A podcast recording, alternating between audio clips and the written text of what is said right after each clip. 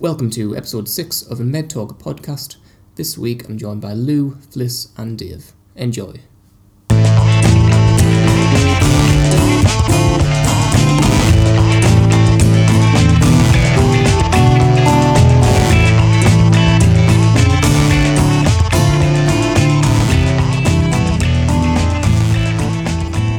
So, shall we start? Yeah. Uh, right, so in the news this week for Digital Health Age, uh, NHS Digital have announced plans to work with Microsoft on a new cyber defense strategy. Um, it basically boils down to Microsoft offering NHS organisations an alert based system um, that sort of gives them information into any uh, cybersecurity issues, and that can go down to individual devices or computers. Okay. Hmm. So what do they? How do they do it currently? They don't. I guess that's No, the don't. I guess, I I guess it's know. all coming sort of off of the back of WannaCry. Yeah. Yeah. Um, last November, they announced a twenty million pounds cybersecurity plan, um, which essentially used hackers looking into NHS Digital, or the NHS's infrastructure, Hmm. to see if anybody was targeting it. Or to see the weak spots. Yeah, I think so. Yeah. Um, so this one just gives them access to well more information about sort of any uh, end devices. So how does it work? So this would It's an alert Tell them. based software software. Um, prior to it attacking or at the point of attack. prior, I think so. It, let's say um, a computer's software was vulnerable. It didn't have antivirus. It would be able to pick that up and alert them, and then they could remedy that before something I think serious they would happened. have antivirus. You'd expect it to, but I mean, what we looked at. Well, you'd also expect them not to be using Windows XP after it's Yeah. fi- five more years out of date. It makes me think a little bit about, you know, like your bank cards. If you get Mm. like some dodgy sort of things Yeah. happening Yeah, on that, yeah. you get a phone call from the bank or something, don't you? So maybe they- it'd be looking at as well if there's a potential person trying to infiltrate somewhere. Mm, well, I think it They will. could have an alert on I that. think it will do that. There wasn't much information in the press release sent out, um, but it does boil down to NS- NHS being notified more about Mm. any issue, issues they have across the system. Wasn't you know the reason they use WhatsApp isn't that because there's something to do with that system that doesn't get attacked or they can encrypt. WhatsApp is encrypted. Yeah, they're So- going why to spy on it. Why think. Is that technology? I don't.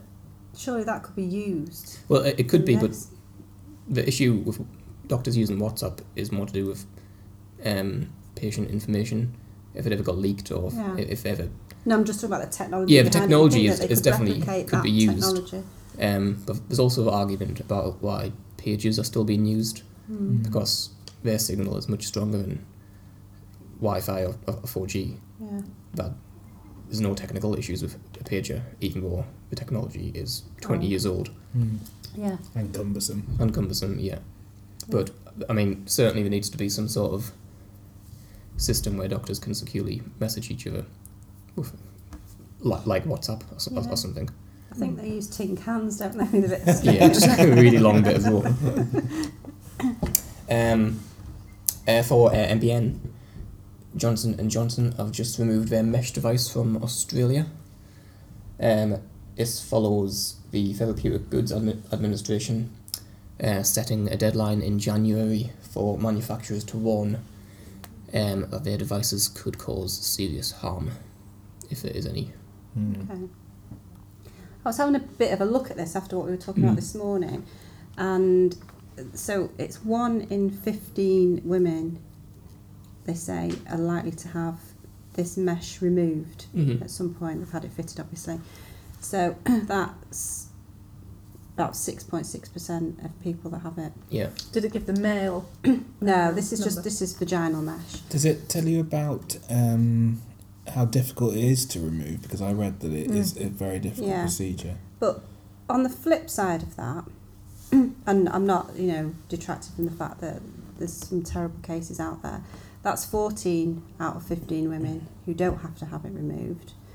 And then if you compare that figure to a study that came out of the US, which looked at uh, people that have cardio devices, and um, they're saying that they looked at around uh, 114,000 patients over the course of two and a half years, and 6% of those required hospitalisation or reoperation uh, to the device. So that's a similar sort of figure, Mhm. but hasn't that that Hasn't doesn't had the attention. yeah same attention as this. I suppose But are the patients aware of those potential? Well, you're always told it's that you know there's no device that doesn't have any risk attached Yeah, to yeah. it. So Yeah. I don't know. It'd be interesting to know what what we consider to be a percentage risk that's acceptable. yeah. I suppose there's t- there's two things that I, there's two reasons that I can sort of think of, of why the vaginal mesh has been given so much more press attention.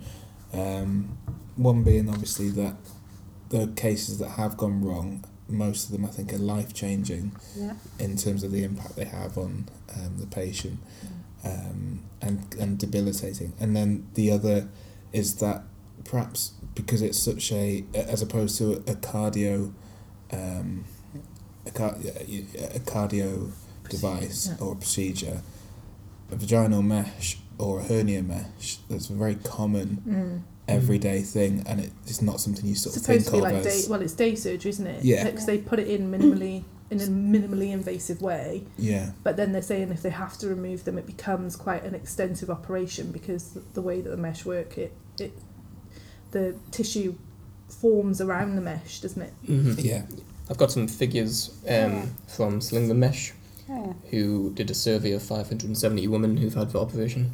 Um, before having the implants, over 80% of the women were not warned about any of the risks. Um, 30% have been forced to give up work. Um, half of them, it's put strain on their relationship. 15% have lost the relationship due to it. Um, almost 30%, the mesh has eroded into other organs. Um, 6% have a de- depression or anxiety. So, for such a simple procedure, it's causing profound And you'd effects have on to people's maybe lives. question that figure as well, depending on how many people they would, because it would be an NHS procedure, I'm assuming, how many people they would actually allow to have it removed. You know, say if you're just having what they consider to be minor discomfort. Well, They might that's the say, thing well- because what's the while those figures are true, what's the the other side of that? If they Mm. hadn't had it mm. Yeah implanted, But whether I've, you know, prolapse is quite. But some know, women have, have had it. women. Yeah, some women have had it done just because of um, urine. Uh, you know that they experience.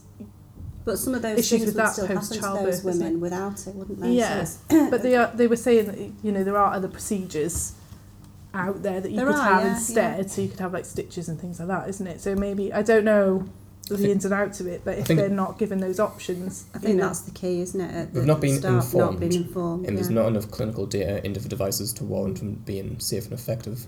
That's why NICE have just Yeah. recommended them Okay. that they're only used for research purposes because so far there's not enough data on them.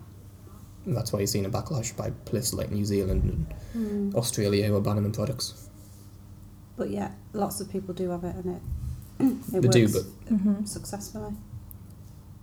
There's also the issue that it doesn't cause problems straight away.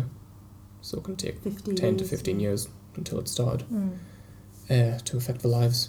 two sides to that one. Um, but um, yeah, obviously we are covering the vaginal mesh um, scandal as it unfolds. So um, keep your eyes on medical plastics news, particularly, which is where I think most of the coverage has been posted. Reese, you've done a lot of reporting on it. So uh, Yeah, there's Yeah. plenty on there already, and I imagine there's going to be a lot more next year. Yep, for sure. Okay, have you got anything else? Um, just a little bit on Jeremy Hunt, who's came into the news again for tweeting a picture of a piece of software that hospital in Ipswich is using, um, which essentially looks like an Excel spreadsheet. Unfortunately, the picture that he tweeted exposed their massive staffing gaps that the NHS is currently facing. So, yeah, needless to say, despite his be- best intentions, he's put his foot in it. Again, Again, yeah, he's, um, he'll be remembered for his gaffes, I he think. will. But, You have uh, to sort of. Well, part of me now starts to feel a little bit sorry for him. Yeah. uh, Especially with that, It's a 'cause tough job. he's such a, a strong advocate of digital health as well, and that's Yeah. exactly what he's trying to do. But he just It just went He a yeah, wrong. he just he just d- didn't it understand it through. really, did he? No. Um, Mind you, social media is it's a dangerous thing, it, isn't it? it can explode. Yeah. And at the same time, he's not actually. Wasn't discussing staffing levels, was he? He No. was actually just. He was just uh, talking about the tech. the, the tech. Yeah. Right. Yeah. It was a, um, it was quite a funny one though when he was talking about um, the NHS going paperless. He said, "I've made big, bold statements about it. I perhaps rather bravely said I wanted the NHS to be paperless by 2018. In my first few months as health secretary, and I am quite relieved that most people seem to have forgotten that I made that promise. We didn't. We no, did we? we didn't forget. we didn't forget Jeremy. Well, now nobody has forgotten because he's reminded Yeah, everyone. Yeah. Yeah, and uh, he also said all GP was it? Did he actually say this? This actually, and I'll just better check. GPs should have all they should all have Wi-Fi by the end of 2017. Was that him or Um, was that that? was NHS Digital, I NHS think, Digital, right? and I think it's just been an update on that. Has there? And I think I think most of them do. When I was reading, but we've sent out a request to NHS Digital to try and find out that information. Yeah, Mm. that'd be interesting. Hopefully, it will be, and then Hmm. after that, it'll be moved on to hospitals. Okay. Okay, right. so I'm going to talk about plastic waste.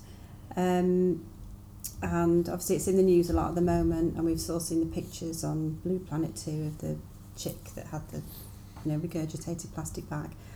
Um, but there was a really interesting article this week in The Spectator and the current climate we've seen we're hearing things about Iceland are going to phase out plastic packaging hmm microbeads have been banned. We're talking about things about you know your coffee cup, the latte levy, um, and we're seeing water filling stations in, in lots of cities. But in the Spectator, they're asking whether um, the alternatives to these to, to remedy the plastic situation might actually be making things worse. So we've seen, I don't know if you've seen in Michael Gove this week with his bamboo, we've all got bamboo coffee cups that are reusable.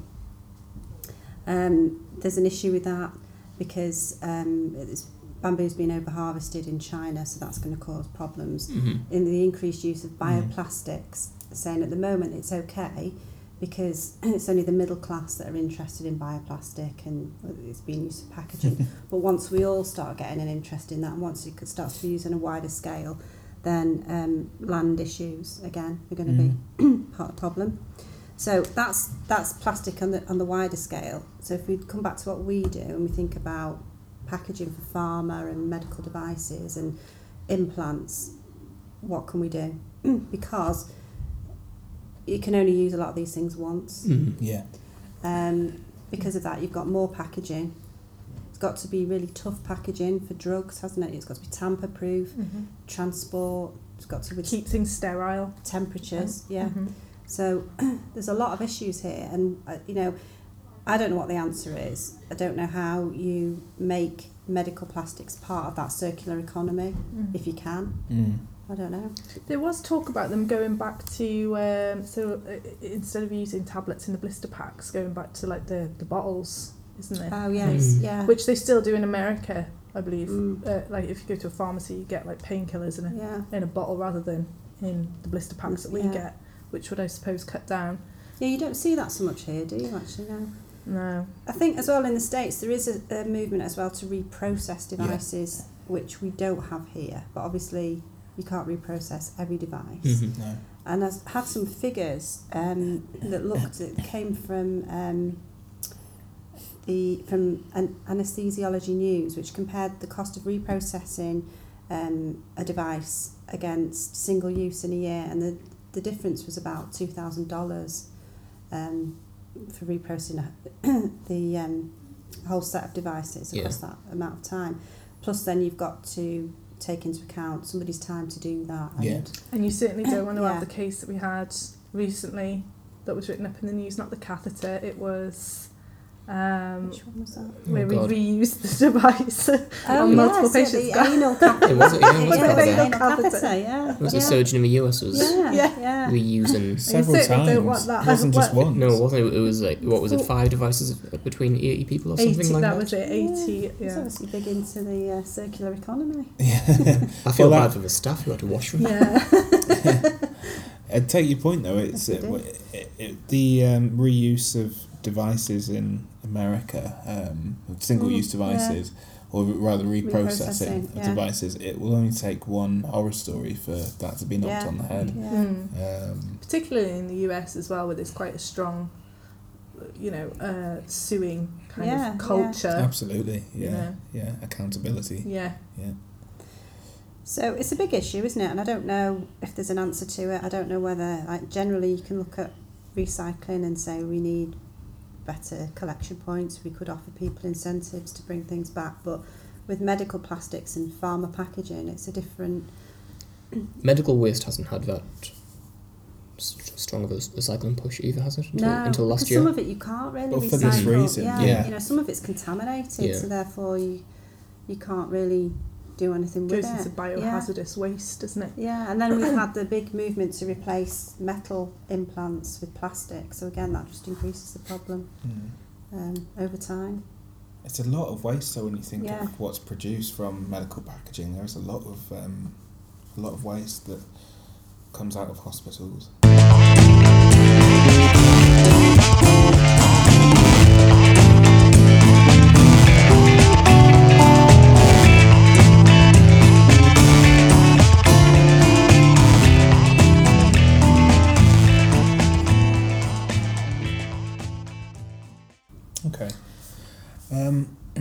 I've got a choice for you guys with mine for this week. Um, so I'm going to give you my headlines. I've named them both, and you can pick uh, which one you want to hear.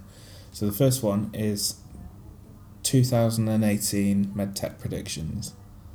That's what I'm calling that one. And the second one, Did that take you a long time to come up with that? yes, that's good, isn't it? it's very good. I work and very in jo- topical as well. Do you know, I've been thinking about a career in journalism. no, Really? No. I'd give it a wide berth. Yeah. um, the second one is called the, the Beetle with the Big Penis. So, which would you like to hear? Which is it, George Ringo or uh, Oh, I've got a joke, but I don't say it. Go on. No, we can always cut rude. it out. no? I'll, It's all right. Go on. Okay. So, um, I'll go predictions. you want predictions, you're going sensible. Beetle penis will have to wait for Oh, I was another. going to go for that. Oh, You no, want yeah. the beetle penis? I've, I've already said one. yes, Let's that's not very democratic. No, it's not, is it? Just It's what do you want to do? Well, we're going to have to go with the beetle. Break the tie. You're going for the beetle. Yeah. Okay. This was a story that I stumbled across. Um, and I Can you replace the word penis with as many different words throughout the? Uh, There is a good word for it. The, the it? scientists involved in this u- use the word flagellum. Flagellum. Mm. Mm. Um, and Sounds good. that is it. What do you want me to replace the word penis with? Different words. As, as many as you can come up with in there. Phallic stuff. Phallic stuff. Sounds like something from Lord of the Rings. yeah, it's a fan fiction you can find online. Okay. this is not your time to plug your own Sorry. hobby. Um, okay, the Beetle penis story. Uh, I read this the first week back after Christmas, and I wrote a short piece on it. Um, basically, some scientists in Germany were studying how the male thistle tortoise beetle reproduces, and we're looking at a picture of it. but if you're listening to the podcast, um, the the beetle, this is one of those It's like that a chocolate lime. it looks like yeah, it looks like a scarab beetle, but it's it's green, but it does look like a chocolate lime. Um, the reason I wanted to study its reproduction is because it has such a large penis. The Are penis they is a- sure? What are they comparing? it doesn't bode well for that. there's. Well, I should say this all links into medical devices. I'm not just Okay. interested in the insect world, but. Um, it has such a large penis that it's actually longer than its own body. But a certain mollusks, some mollusks are the same, aren't they? Are they? Yeah. Mollusks? Oh, I don't know. Just write that down for later. It's my next article. well, Don't tell these researchers; they'll be. its penis is so long, and to make matters It's worse, so long. the female, her reproductive Oh, organ is in the shape of a very tightly spiraled coil. So what the researchers in Germany, painful. yeah, exactly. What they wanted to know was how does the male penis not snap under the pressure of having to be so long and having to coil itself around this particularly tight sort of path. Can we have the it's got? med tech predictions, please? Okay. So why does it not snap? Well, it wouldn't wouldn't snap, would So, it? well, it, It's they not like say a stick, is it?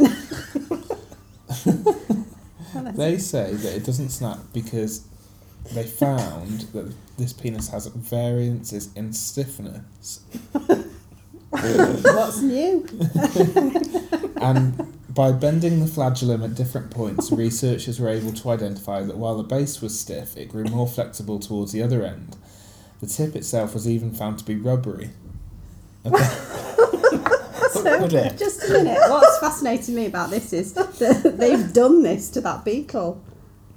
They were. It was dead. Oh, how do they make worse. it do that then if it's dead? Um, I don't know. I don't know. Must They have used just some sort of electrical stimulus, maybe, some description, I would imagine. or maybe it died fully erect. I don't know.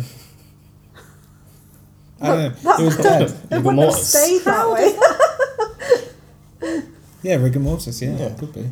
Uh, they gave it something to watch and then it killed it. killed it. Now, Started bending it. the reason why I was reading this story is because um, the scientists also drew, as this happens quite a lot, as you know, in medtech, they drew a correlation between the natural world and medical device design. And um, what they were saying was that this problem that the beetle has of inserting the penis is similar to a problem that can be encountered by surgeons when they're inserting catheters because What, Okay. a, what a link. Thank you. I just remember. You're remembering the, The anal, anal catheter, yeah. Yeah, well, it does tie in quite nicely. Um, Or not, as the case may be, if you're a. Uh, Beetle. What they were saying was that um, catheters can become damaged, they can actually buckle or break because of the difficult sort of locations that Mm. they have to uh, serve. So when they're being inserted, they can actually become damaged, they can also cause pain, they can cause infections to the patient, all sorts of problems. And what they were saying was that by studying the design of this beetle's penis, they could actually create something that mimics that in the catheter. Okay. do they know what that? How are they making it? They're making it out of a polymer. It will be a it will be a hmm. polymer or I guess some kind of silicon or something. Oh, okay, so hmm, Something that'll with be interesting flexible to see properties. how that. So would it be a device that has varying levels of stiffness? Yeah, and a rubbery tip. Well, maybe they Very could. rubber. Well, they could. It's, it's longer than the patient. I mean, there are some there are some polymers out there that could, uh, you know, would have functional groups attached to them that would be able to, they could make them completely flexible, but then put an electrical stimu- like um, current through it, and it could Mm. Yeah. change its property. Mm-hmm. So it could be something like that. You'll get- It'd be interesting yeah. to see what they what they do use for the material. So that was my that was my fun. So I think Fliss has just invented a catheter that uh, has an electric current. through it. yeah, it's probably not the best idea. Obviously, it'd have to be Cattle completely prod. insulated. Cac- prod Uh, but again, then we get back to the plastics. It'd have to be insulated in plastic. well, there you go. You asked. right, Yeah. and then can we just have one tip for next year, this year rather? Um, this was from Deloitte. I spoke to Karen Taylor at Deloitte. She is the director at the Centre for Health Solutions at Deloitte, and um, she gave me six predictions for 2018. Would anybody like to take a guess as to one of them? Um, You're looking at the paper, so I can't see it from this distance, Okay. but I'm going to say something will be slightly digital or yeah, uh, ro- uh, two AI. yeah. AI and in fact AI and blockchain are grouped together Oh, as well. prediction. blockchain. Yeah. Um, this, but in relation specifically to data protection, Uh, uh, Yeah, the data security. GDPR. yeah, yeah. Yeah. Uh, well, actually, she- the, she didn't mention GDPR when I spoke to her, but um, that she, she she meant data security Okay. um, in hospitals and how Mm. blockchain could be the, the answer to, Yeah. or one of the answers to Mm, Uh, we but- like blockchain. We do like blockchain. None of us can really explain it very well, but We're getting there. We're Yeah, getting Tune in next year when we have an inkling. Yeah. Yeah. When it's no longer the buzzword. Yeah. yeah. Trying to think, what was it before blockchain? Um, Bitcoin. well, no, because Bitcoin it is uses blockchain. Bitcoin, Yeah. What was the thing that we could never understand for like three years, and then it just clicked? I've only been here a year, so. You've been here longer than Well, a yeah, year. but I don't know. No, I don't know. There was something that two or three years ago that was. Flagellum. It was flatulent. it was beetle We'll flatulent. never get our heads around it. oh, God, we'll have to cut that out. Right, Okay. we better leave that there then. All right, so blockchain is one of the predictions. Mhm. I also liked the fact that um, Karen um, from Deloitte wrote this, and one of the things that she predicted was um, liquid biopsies and point of care diagnostics. And literally a week after I published the article, which is coming out in the next issue of MedTech Innovation, um, the week after, uh, the national press all reported that a blood test has been developed that can detect several Nine different types of types of cancer. cancer. Yeah, um, and so it's almost perfect timing. This um, predictions piece that Deloitte uh, worked with me on, and um, turned, she turned out to be absolutely right. And the first big healthcare story of 2018 was um, the, the blood test for cancer. But yeah, liquid biopsies will watch this space with liquid biopsies. They they really think that in next over the next twelve months you'll see a lot more stories along the lines of um, blood tests that identify tumours or Mhm. risks of tumours. All I think using DNA and genetics Yeah. as well as protein analysis, that kind of thing. Yeah, yeah, it's interesting. Mm. Right, Fliss, what have you got? Um, so mine is a very topical issue at the moment. Um, so it's been reported today um, that the government is launching an investigation into um, the problem of addiction to prescription drugs. So we've seen this in the US Yeah. a lot. Opioids, it's been massive, big problems. It's also come out. Um, the Guardian reported today, um, which happened New York City yesterday um, went and sued the makers of prescription painkillers, um, which is quite interesting. So they're Yeah. actually suing um, companies. Uh, it's going to be um, led by Purdue Pharma, who created the original brand of um, these slow release uh, narcotics um, called OxyContin, which obviously US Okay, yeah.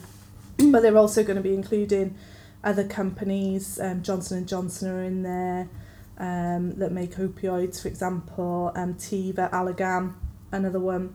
Um, other painkiller uh, producers like Cephalon and things like that. And apparently, in the Guardian story, it actually says um, Prince and Tom Petty had um, a prescription Mhm. painkiller in their system. Yeah, fentanyl, wasn't it? Fentanyl. Yeah. Yeah. yeah. Yeah, so it'd be interesting to see what comes out of it. Um, apparently, in the in the UK, one in eleven patients treated by the NHS have been given a drug that can induce dependency. Aren't they saying now in the States that there's a generation that won't live as long as its parents because of this? Really? I think so. Well, the Well, U- it's not US's life expectancy has just started to go down Drop, for the first time in so many Yeah. years. I don't know if it's directly There's a caused by link. this, I, but I think there is a link with, to this. it would make sense. Yeah, it would make sense, and they're so easy to access as well. You can access them online. You know, people are selling Mm. them online Yeah. as well. So it's not necessarily things that people are getting prescribed by the doctor. There was Yeah. a, a news story not that long ago about somebody who was taking tramadol and they had got so addicted to it they were taking massive amounts in a day and they bought it all online. And Yeah. it's it's madness that you can access this online. Um, but another story that I covered um, a couple of days ago is um, the University of Warwick uh, is starting a trial that are looking at getting people off long-term painkillers. Um, so that'd be quite interesting to see how that progresses. Um, what they're doing is actually looking at two treatments, so the existing GP care in addition to a self-help um, booklet and relaxation CD, or GP care um, plus a specifically designed group and one-to-one support program. So they're looking at that kind of support network rather Mhm. than Yeah. using the prescription drugs, Mhm.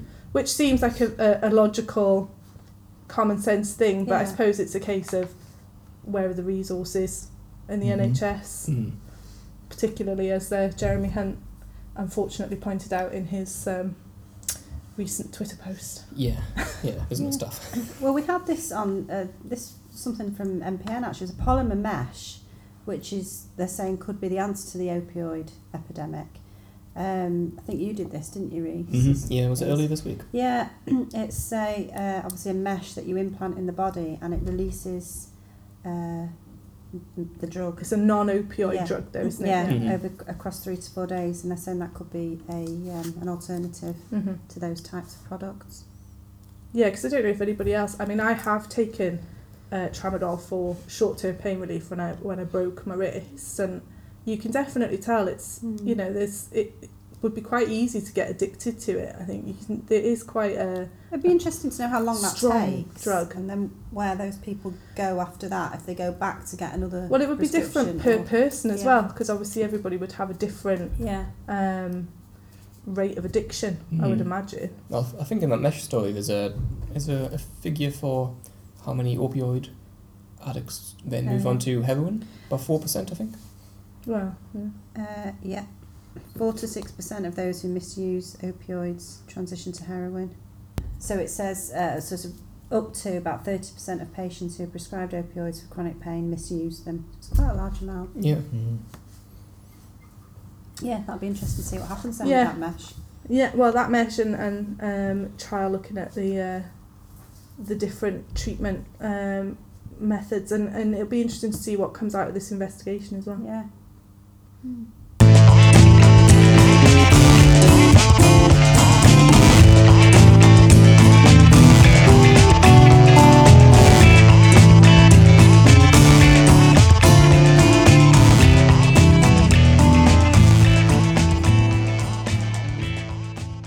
Thanks for tuning into the MedTalk podcast. Join us next time to hear from the worlds of pharma, digital health, medical plastics, and all of life sciences. Thanks.